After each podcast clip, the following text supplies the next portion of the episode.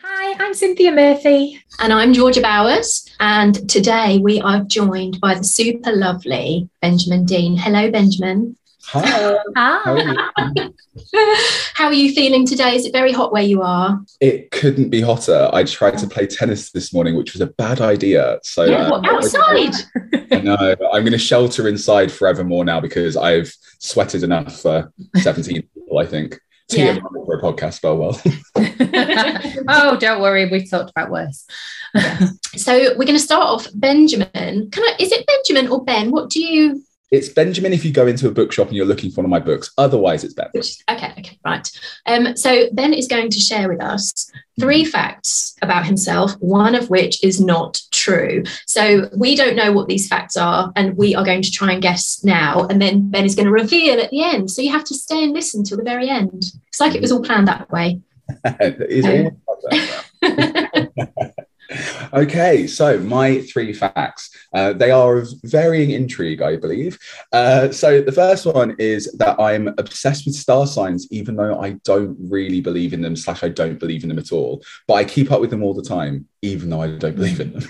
my second fact is that I was once stopped by palace security while doing a research trip for my new book, The King is Dead. Fun times. The third fact is that I am six foot four. There has been a lot of uh, debate about my size uh, from authors meeting me in person over the last few months. So um, apparently, people think I am a certain height, and Hmm. what do you think, Cynthia? I unfortunately 100% believe number two because I can just, oh, yeah. I think the last one is a lie. I think you are just a little bit shorter because I know you're a tall person because it made me laugh because I saw on Twitter that there was this thing about your height. And I've been to two in person meetings now where people go, You're a tall person. And I'm like, I am. And I think because we've just seen each other online for the last couple of years, people Mm. get really shocked if you are a tall person in real life. yeah, So- seemingly so. I think you're more six two, six three, maybe. okay. And I think you probably are obsessed with star signs. Yeah, I think. Uh, yeah, I think I'm. I'm going to go the same as Cynthia. I think you're tall, but not as tall as six foot four. Mhm. Um, yeah, I'm going to go the same. So we'll see later. We will Yeah. see later, indeed. Okay, so what are you going to talk to us about today? So, because my new book is called The King is Dead and it's all about royals, um, I'm coming at you today with lots of uh, royal talk um, about the monarchy and all these fun little snippets of details that I found out while I was doing research for the book. Uh, the first one's a bit of a throwaway one, but I found this so funny when I was doing my research is that um, obviously each member of the royal family has their own house and they have their own teams and they have like loads of people behind them. And Prince Charles is known for having uh, a very big team. And when he goes away, he also has a reputation for taking his harpist and his watercolorist wherever he goes. What? Now, I, I, I I heard the podcast and I it's was like, like, it's like the fact that I uh It, in case there's an emergency, we've got I know. also so did they just do that for him or have they taught him to do so is it like he in case He's their he wants trainer. a watercolor lesson or is it just in case he is like i'm looking particularly nice today let's get this documented I think he's very much known for kind of being a little bit arty in times, and he really likes art. So I think the watercolorist goes with him and paints kind of scenes that they see while they're there. And also, I think they maybe do lessons together. It wasn't quite explained or clarified either way, but it was a very throwaway comment where I was like, wait, he takes his watercolorist and his harpist? i didn't like- even know that they were jobs Apparently, royal they are. yeah I could get on board with the harp playing. Some nice background music. Whenever Yeah, you. I can imagine. when you have a nice. I'm, sandwich. Yeah, I'm wondering how you take the harp with you. That's a very big instrument. yeah. Maybe the harpist has an assistant who like carries it around person for the entourage. it, it, it would make sense wouldn't it Hmm.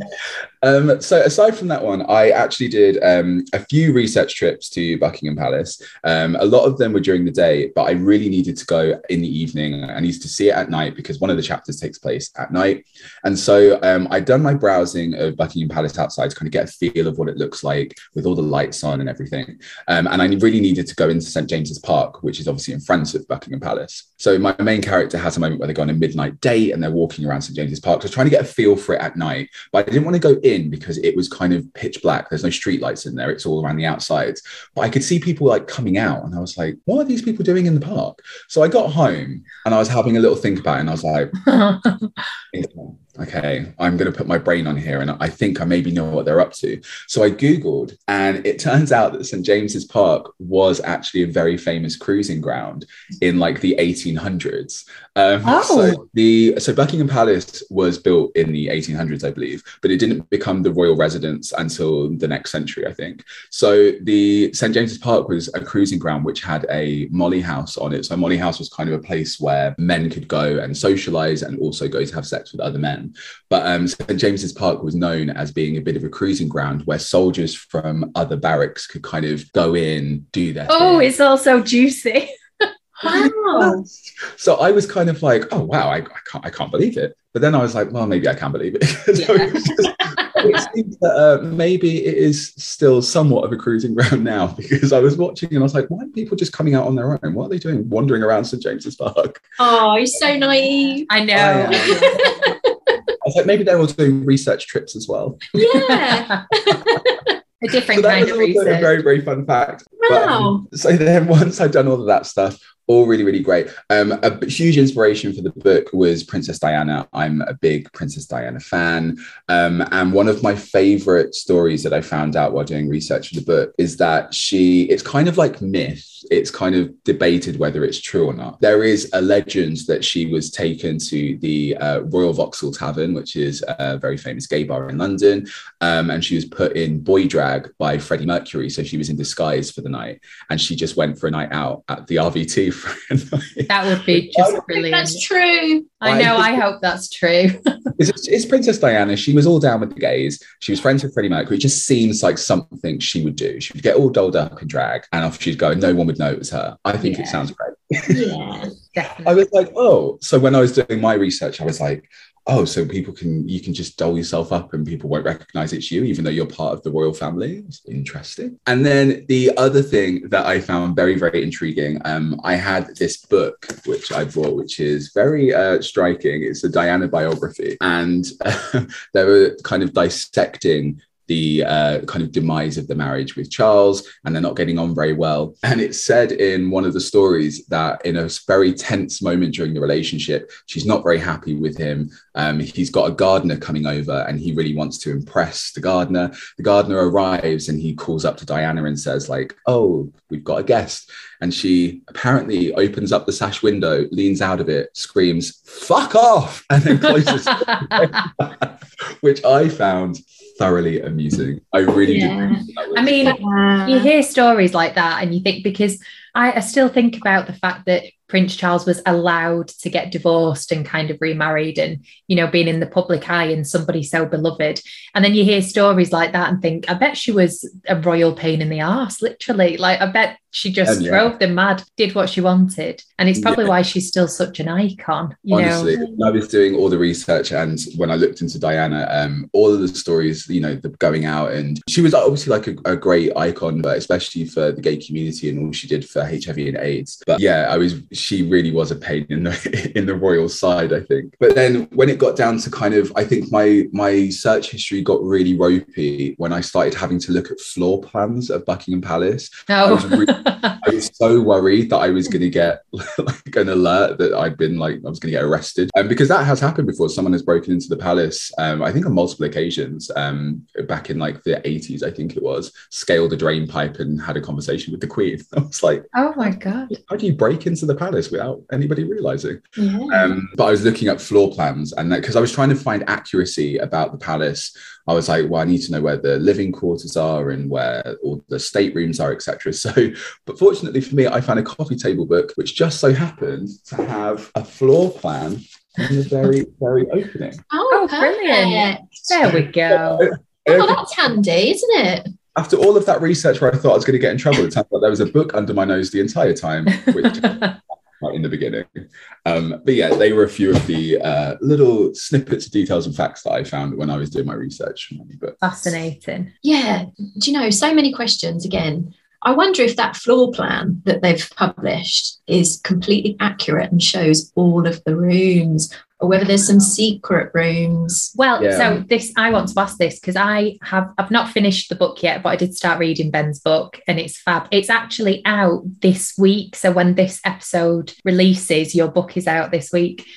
Um, there is a bit in it where you say that there are little secret passages that each royal uses to different bits so they don't have to kind of pass by each other and pass by the staff. Is that true or did you add that? Uh, yes, it is true. I mean, there was a lot of elements to the book that I kind of just had to take my own fiction and put it into the book because you could never find out if it was accurate. But um, yeah, it is said, uh, I think it's quite common knowledge that there are a few um, passageways for senior royal members to be able to go through. So it's either to be able to surprise people in staterooms. So the Queen is known to appear through what looks like a huge ornate mirror, but it's actually, if you pull it, it's a door. Um, and she kind of comes through there. And it's um, That's quite scary. I'm just imagining her crashing through a mirror. well, it's, it's, yeah, I think it's the white drawing room, and I think Right. the other side of that is what's called the royal closet, and it's where the royals kind of gather to kind of get themselves ready to go in and do their state visit or whatever. So Oh. yeah, there's a lot of secret passageways, and there's also a lot of passageways under the palace, I think, for staff, so that they can get from place to place without kind of crossing paths with a with a member of the royal family. Um, yeah, i found a lot of that quite interesting when I was doing the research. Definitely. It's interesting. I love the idea of, of Prince Charles just shouting up to Diana because, like, you just do that at home, don't you? Miss shouting up the stairs. Yeah. It's funny that they that they would do it as well. Yeah, um, it was. It took place in his uh, house in Highgrove. I'm not entirely Yeah. sure what Highgrove is, to be fair, but it was like his country retreat that he could go to that was away from the city and away from the palace.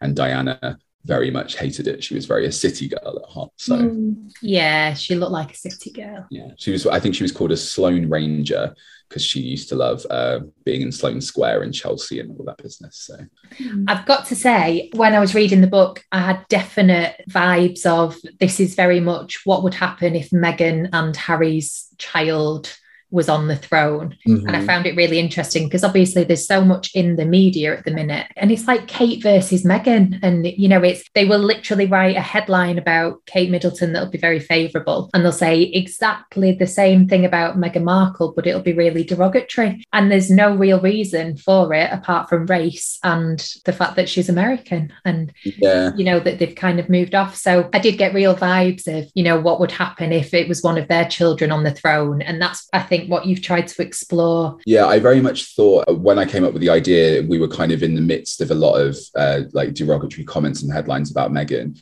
And mm, like my thought was, I mean, if she's getting this and she's not even directly in line to the throne, then it, it would be absolute chaos if, if she was on the throne. So I was like, God, she's she's not even like a, a like a princess or she's she's a duchess. Um, and I was like, this is just wild. If she actually sat on the throne, this would get ten times worse. So Yeah. I was like, oh, what would happen if we did have a black monarch? And I was like, well, let me write that draft. yeah well this is what i wondered and i was reading it on holiday and i kept saying to my husband i think he's doing it what if meghan and harry's kid was king Yeah, and there are a few elements which uh, look a lot like real life. I think there's a few like headlines that I took and or, or facts that I knew about that I kind of twisted into the books. So it's definitely a nod to real life, but uh, my own interpretation of it. Yes, Can't wait to read it. oh it's good Uh, thank you very much. So, Ben, where can people find you if they want to find out more about you? Where do you lurk on the internet? I lurk in most places. You can find me on pretty much all social platforms uh, at Not Again Ben, Twitter, Instagram, and unfortunately now TikTok. I have i've seen your tiktoks you're very good on tiktok I've caved. I said for ages I wasn't going to do it because I was like, I don't know if I'm like the right demographic to be. I mean, I'm making it sound like I'm 64. I'm, I'm 28, but um, I was like, yeah, I, I don't know if uh, I, if I have it in me to be doing full visual content. And then I opened TikTok and I TikTok has not let me go. Yeah. it's got me firmly in its grasp. It's very addictive. Couldn't be more addictive. And before you go, what's the fake fact? Which one is not true? The fake fact, I hate to disappoint you, is the fact that I was stopped by palace security. Uh, I was very much wondering if I was going to. There was a few moments where I was like, I'm getting looked at here, but I chose those moments to leave before I was stopped. I am indeed six foot four. Six foot Um, four. Six foot four, a massive There's, person. there's been some debate about it because some people are like, oh, you must be taller, and some people are like, you must be shorter. So I've just settled in the middle and said six foot four. But uh, that was the that's the fake fact that I was stopped by palace security. well, I am disappointed in myself that I even assumed that that was true, but I think that's just what I think of our Yeah, says a lot, doesn't it? yeah, exactly, our police system. Mm. But thank you for joining us. Well, thank you so much for having me. It's been an absolute pleasure. And we'll Yes. see you next time. Bye bye. Bye. Browser history deleted.